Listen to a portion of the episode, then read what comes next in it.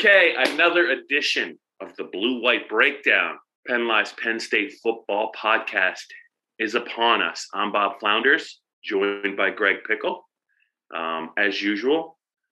Greg, I think Dave and I are going to do Dave Jones and I are going to do one next week while you're on vacay. I'm excited about that. I haven't had a chance to chew the fat with Dave about Penn State football.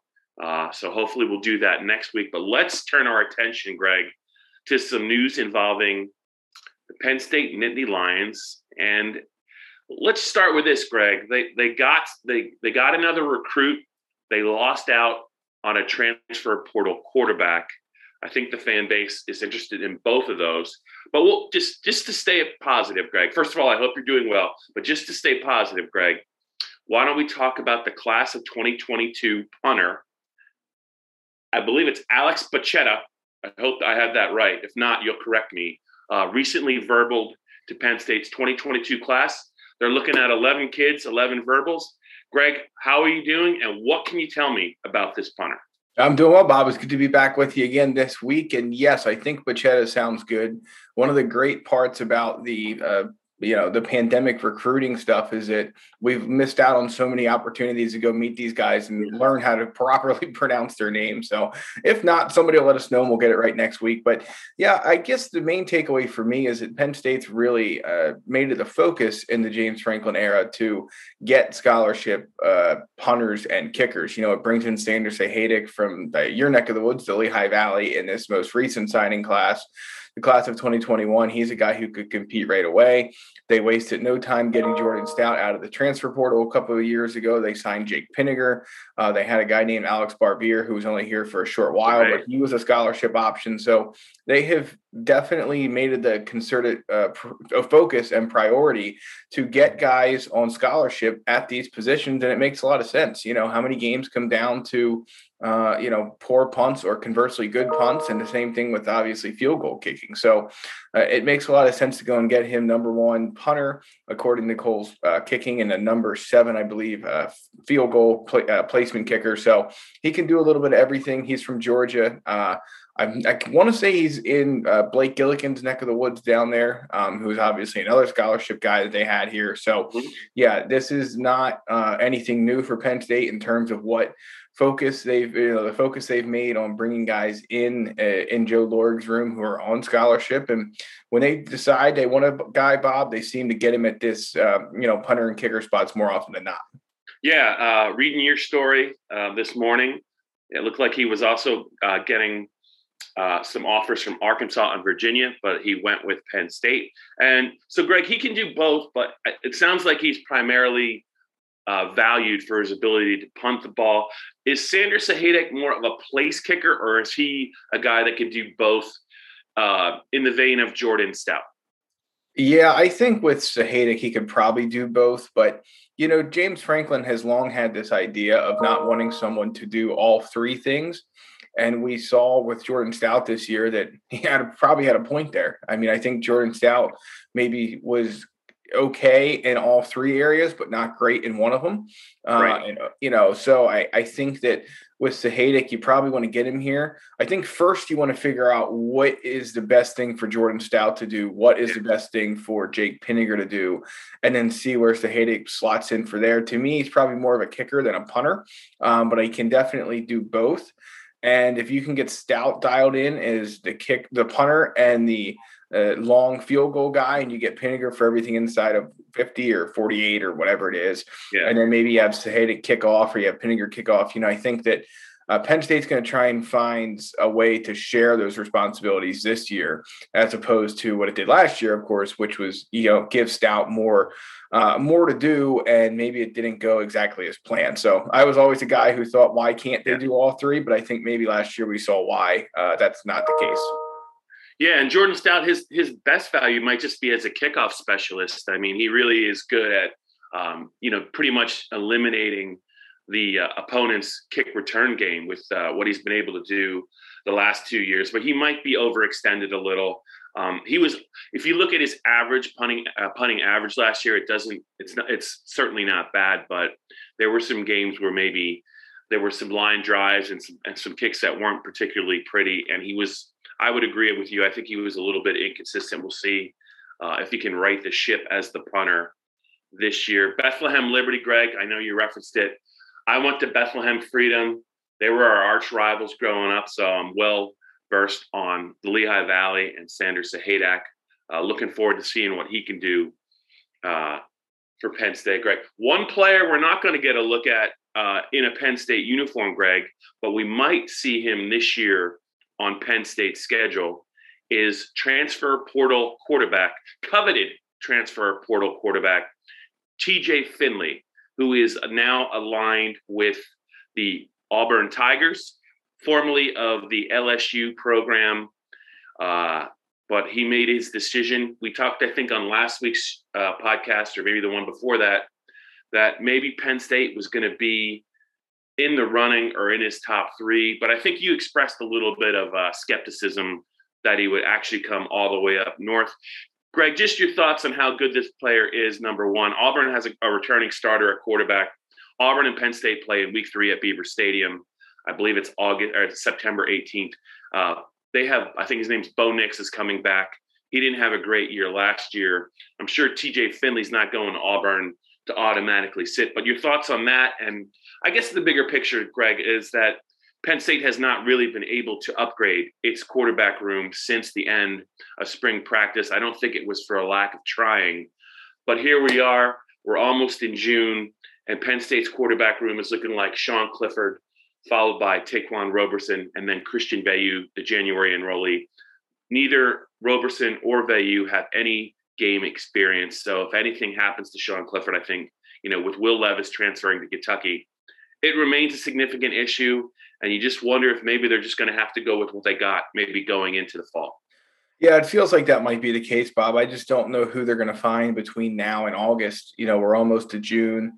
Uh, guys who were going to leave after spring practice have probably already done so if they were going to. So I just don't know who you're going to find. You know, do you maybe t- do you find somebody at a JUCO or something like that just to maybe give you another arm in there, give you one more uh, person with game experience? I wouldn't rule that out, but I mean, I just don't necessarily see where Penn State's going to find all of a sudden somebody who. Yeah wants to come play quarterback for them that they want to have come play quarterback for them. So with Finley, I mean, yeah, I look at Auburn in a very similar way to Penn State. You have Bo Nix back. You have some other guys on the roster who haven't played a ton.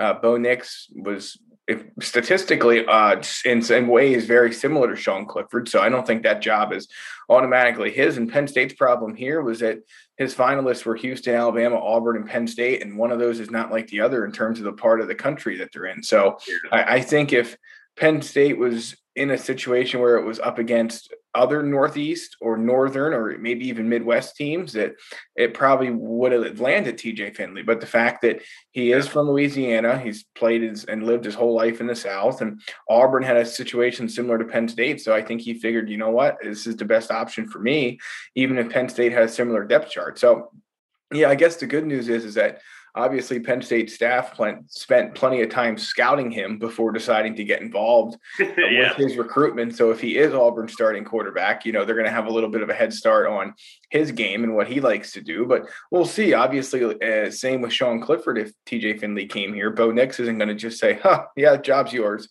Uh, and conversely, he's just not going to walk in uh, with a track record that's so good that he must be the starter immediately. So we'll see. But yeah, obviously, it's not ideal in a sense that a guy who you wanted to come play for you, you now might have to play against in back to back years.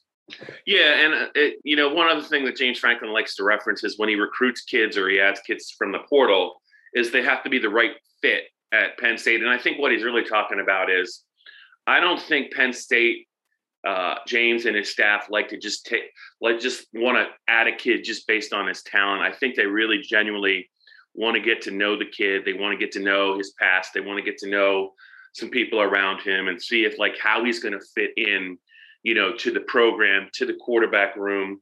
You know, they he talked. James talked about that with some of the transfer uh, portal additions this year. Um, Duke's Derrick Tangelo, the uh, the defensive tackle Temples, Arnold, Ebiketie. I'm starting to finally get that right, Greg. I'm pretty excited. But the, all along in the spring, they whether it was the position coach or James, it, they had to they had to be the right fit to add them. So uh, you know, as we get into June, it's real. I think it'd be really hard to maybe even establish a relationship with a transfer portal kid now, you know, and, and feel good about adding him with an eye towards him maybe possibly uh, providing key depth uh, in 2021. So, so as much as I think they tried, Greg, I, I just wonder if maybe they're just going to have to go with what they got, and they, maybe they do feel good about Ta'Quan Roberson. You know, we only saw a couple of scrimmages. He ran a little hot and cold, but um, it, uh, it's starting to look more and more like he's going to have to be the guy they they they get ready to play in case anything anything happens to Sean. But we'll see. Every time we start, every time we do this, Greg, you know, 12 hours later, they're they're adding a player or they're adding a quarterback, and we just look goofier than usual. So we'll see. You can never say never with James as the recruiter. But you know, when Finley when Finley decided to go to Auburn, I, I don't know how many more options they have. Greg, we're about halfway through this blue white breakdown podcast. We're going to turn our attention to the schedule and some early point spreads in the second half of our podcast. Bob Flounders here with Greg Pickel. But Greg, you just know the listeners uh, and the viewers want to rate, review, give us thumbs up, and they also want to know where they can find this thing as early as possible. So why don't you give them the heads up on where uh, you can find Penn Live's Blue White Breakdown podcast? You nailed it, Bob. It is the Blue White Breakdown podcast. Apple, Stitcher, Spotify, Google, where you find podcasts, you'll find us. Anywhere you get your audio, the Blue White Breakdown can be found. The videos over at youtube.com slash all Penn State. Like, rate, subscribe, lead some feedback. Let us know what you want us to talk about, what kind of things you want us to get into this summer, and uh, we'll see what we can do on future episodes. Yep, Greg, let's take a quick look. We'll, we'll be doing this probably on more than one podcast. But let's just took it's it's start as we get closer to June. I think people are starting to really kind of start to look at Penn State season, maybe their schedule. A lot of early top twenty-five projections are coming out. I think most of the projections, Greg, have Penn State somewhere in the back end of the top twenty-five in some way, shape, or form. Unlike last year, where they were viewed as a top 10 team, but a lot changed then, Greg, in addition to the pandemic, Micah Parsons opted out. Journey Brown never played another down after the 2019 season due to a medical issue, and he won't play football again. Noah Cain got hurt after three carries. So, you know, the perception of Penn State changed, I think, pretty click, uh, pretty quickly. And I don't, maybe top 10 probably once all those things happened, just wasn't realistic. But Greg, assuming they are uh, in, in top 25 consideration. When you look at their schedule, I just did something uh, over the last week or so, just looking at the teams uh, they're playing and how they kind of fared in spring, who they have back, whether any significant changes. I think it's a pretty challenging schedule, especially the the first two thirds of it. You know, 12 games. You know, the first eight, there's some real landmines in there. Um, things I think get a little easier um, in the final third of the season, which is essentially um, November, but Penn State's got to get there. You know, by the time they got to the easier part of their schedule last year, Greg, they were 0 and 5. So when you look, just your thoughts, we're going to talk about some early point spreads that are out, but do you feel like it, it's the first three games that um, are the most challenging, or is it that uh, October run where Penn State's got to play Indiana, I think at Iowa, and then at later later in the month they got to go to Ohio State. Which to you is the more significant uh, challenge? Yeah, I mean, to me, Bob, it has to be the start, and I only say that because of what we saw last year. And I know it was a weird season with a weird preseason and a weirder off season before that, but I just have a hard time looking at it and thinking that you know, Penn State can survive that stretch in October, but it has to survive that September one before yeah. to mean as much as it possibly can. And you have to go to Wisconsin. Then you get Auburn here with a new coach, possibly a new quarterback. I mean, they're going to be fired up to come into Beaver Stadium and and play for an upset. And you know, Ball State every week was feels like we talk about it, but they're getting as much hype as I've seen a group of five team get yeah. in quite some time. So you know, they're not going to come to Penn State worried about being from the MAC, being from the group of five, and all of that. So to me, it's that stretch. But you're right, that October one's pretty brutal too. I mean, Indiana obviously is coming off one of its better seasons, and it gets yeah. plenty of guys back. Uh, going to Iowa is never fun, and then you know you mentioned uh, Ohio State. Obviously, that's a, a trek that has not been kind to Penn State uh, yep. really ever, but certainly in the James Franklin era. So yeah, that's a brutal one too. But you know, for that to be the highlight that everybody wants it to be in that middle part of the season, you got to get through the first month with a loss at absolute most. And obviously, you'd prefer to be undefeated, but it's a tall task, no question. And Wisconsin going on the road there. First road trip for Mike Yurcich in this new offense. Obviously, Penn State's going to have some fresh faces on defense. I have not seen the Badgers come out and say that they're going to have 100% capacity, but something tells me everyone's going to by the time September gets here. So we'll see. But you know, I do think that, that that's definitely the the one that stands out. But they're two cruel three game stretches either way you slice it. Yes, uh, agreed, agreed. And I, I just I'm, I was just trying to do the math in my head. I'm pretty sure the last time Penn State beat Ohio State in Columbus was 2011. So if that's true, uh, don't don't hold me to it, Penn State fans, but I think that's right because I know when Billy O'Brien was here, he was only here two years. They lost badly out at Ohio State in 2013. I think it was the 2011 season, uh, right before I think Urban Meyer took over in 2012. That was the last time Penn State won in the horseshoe in Columbus. Maybe they can do it this year, but it's definitely it's definitely a tall task. You're right about Ball State. Um, they got essentially their whole team back from a from a 2020 season. I think they went seven and one. They won a bowl game. They won the MAC championship. So you have to respect them. Um, our colleague Dave Jones uh, recently uh, put up a post. I think it was late last week about some Penn State point spreads that are out early via South Point Casino. I think out in Las Vegas he had five games with early lines, and I think they're pretty fascinating lines. I don't know if you've had a chance to look at them, but we'll take them. Let's just take them one by one, and you can see half. You're you're a bit of a gambler, Greg. I don't know if people know that about you, so you're probably going to be paying attention to this at some point. So the first game they have a line out for uh, and we'll just buzz through this real quick, but you tell me whether or not you think that line's right or you think maybe you're going to see some movement on that line. So, Penn State, Wisconsin, you talked about it. Season opening game, uh, Mike Yurcich's new offense. Penn State getting three on the road against the Badgers. Well, so we always say three for home field advantage. I think Camp Randall, Labor Day weekend, the first time with the crowd back that should almost be four or five points, I think. So this is calling about a pick 'em game if it was at a neutral site, which yeah. interests me. I thought Penn State, just based off everything last year, might be getting closer to a touchdown. Um, but at the same time, when you look at Wisconsin, they're beatable for sure. So uh, the line is certainly fair, even if I thought it would be a little bit higher at the open. Yeah, that's the September 4th game. A couple notes about the Badgers their season was really impacted by COVID. They had a couple of shutdowns. They didn't play very many games. They started 2 and 0. Uh, and then the quarterback, Graham Mertz, I think hurt his shoulder and also had COVID, and they just weren't the same. They lost some real defensive minded games, I think, to Indiana and Northwestern. Uh, they won their bowl game, but they, they have a lot of players coming back. The other note is I think uh, Paul Chryst, after a year off, is going to be the play caller again this year. So I would look for their offense to be a little bit different. That line feels a little light to me too. I think you're right, Greg. I don't see how you would make Penn State a favorite in this game. You know, I think my line might be a little bit higher than uh, Wisconsin minus three. I'm with you. I think it's probably another point or two, but who knows? We're wrong a lot. All right. No line on Ball State. Auburn at Penn State. Penn State minus three and a half.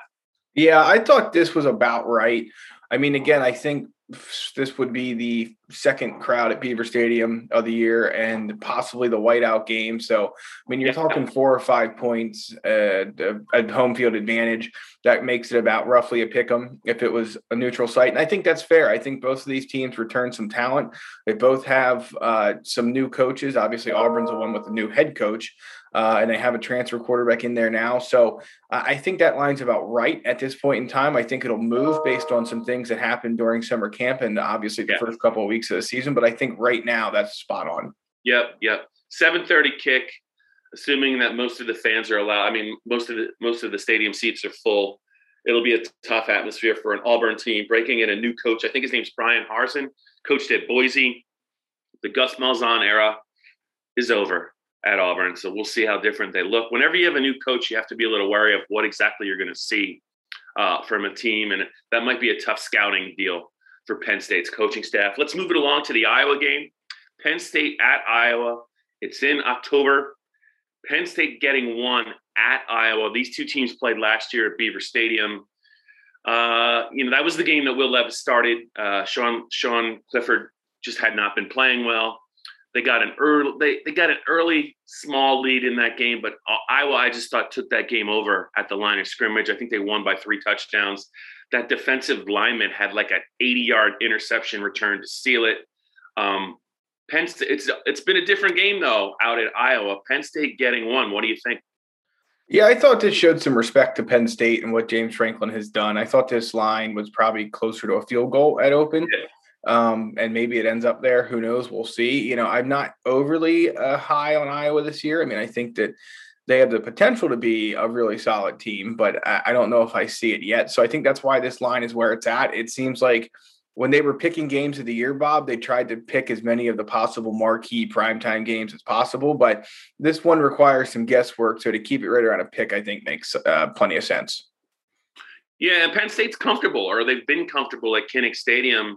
Uh, the two road trips they've made during, during James Franklin's time, during James Franklin's time, they've won both games. There was the memorable 2017 game where Saquon Barkley went off and they won on the final play. McSorley to Juwan Johnson uh, to win that game. I think it was 21 19. And then in 2019, they won 17 12, a defensive battle that Noah Cain had a 100 yard game. But um, they won the last three out in Iowa City. I know that every year is different, but at the very least, it seems like Penn State, for whatever reason, when they put the white uniforms on and they go to Iowa City, it is a brutal road trip, but um, they've they, they've been defensive minded games of Penn State's fared very well. We'll move this along a little bit, Greg. There's two games left I wanted to talk to you about. I'll lump them together. Penn State at Ohio State obviously is going to have a spread on it. Penn State's getting 12 early. That tends to shoot up once people get a little bit more familiar with maybe Ohio State's younger players. They've got to they got to find a quarterback to replace Justin Fields. They lost a lot of talent. They always do. But I, my memory of this line is whatever it is in the summer, it usually goes up in Ohio State's favor. So Penn State plus 12 and the Michigan Penn State game at Beaver Stadium this year. I think it's in November. Penn State by a touchdown, Penn State minus seven. Either one of those lines jump out to you? Not really. I mean, I think Michigan's still looking for its quarterback and assume everyone assumes it's going to be the five star. We'll see what he looks like in September and October before we get to November. Ohio State has plenty of questions. The good news for them, though, is that they have plenty of players with which to answer those questions and obviously a world class coaching staff. So I thought 10 to 14 for Ohio State was a fair number. You're right. It's going to go up. I thought the Michigan line was maybe a little bit high. I was thinking maybe in the four to six range, but again, whoever plays the home game in that series tends to dominate. So to yeah. lift Penn State at a touchdown, I think you'll probably get plenty of Michigan money on that a little early, but you know, it's not out of the question to think the team in the that's the home team will win that game every year by 10 to 14 points. So uh, I would say it's a good number for the betting public. Yeah, and this is, I think, this if James Franklin's in his eighth year, this means Jim Harbaugh's in his seventh. And Greg, you know, real I know they had a real good year his first year, but they just never really had the answer or the difference maker at quarterback. And it's just kind of plagued him. Their offenses have gone from methodical to a little bit more fast paced. I saw where Penn State, former Penn State assistant Josh Gattis just got, I think, an extension extension and a raise as the OC. But if they don't start winning some games, and you know, you know, it's not Michigan can't go through the Big Ten season, you know, if you're playing nine games and going, you know, six and three or five and four, and then just getting poleaxed by Ohio State. I mean, something's going to give, and uh, I know that I know that they kind of extended Harbaugh, Greg, but this could be one of those games. If you really think about it, late in the year, if if Michigan doesn't start to look a little bit more like Michigan, and Penn State beats them pretty decisively, it could be one of the last straws for, for Michigan's administration. So this could be a big picture game as well. Yeah, Bob, it actually absolutely could. They gave Josh Gattis a contract extension recently, so all the eggs are in the basket of the uh, Harbaugh Gattis uh, conglomerate to figure out this Michigan offense. It certainly has struggled uh, plenty over the last few years. Yeah, so that's a wrap, I think, on this edition of the Blue White Breakdown. He is Greg Pickel. I'm Bob Flounders. It's uh, Penn Live's Penn State Football Podcast. Please check it out I hope to be back with Dave Brown, uh, Dave, Dave Brown, Dave Jones next week. Greg, you got a well-deserved vacation coming up uh, on the heels of Memorial Day weekend. I can't even imagine what kind of trouble you and Lola, the golden retriever, are going to get into, but I'm sure it's going to be fun. Anyway, check out our podcasts. Check out Dustin Hockensmith's daily podcast. Uh, great stuff. Uh, the the the off season, Greg. It started now that we're now that we're almost into June. You know, before you know it, we're going to be real close to the start uh, of August camp. So I'm excited. Have a great Memorial Day weekend. I'll talk to you in a couple of weeks. Enjoy the time off. You deserved it. And the rest of the fan base have a safe and wild, if that's possible, a safe and wild Memorial Day weekend.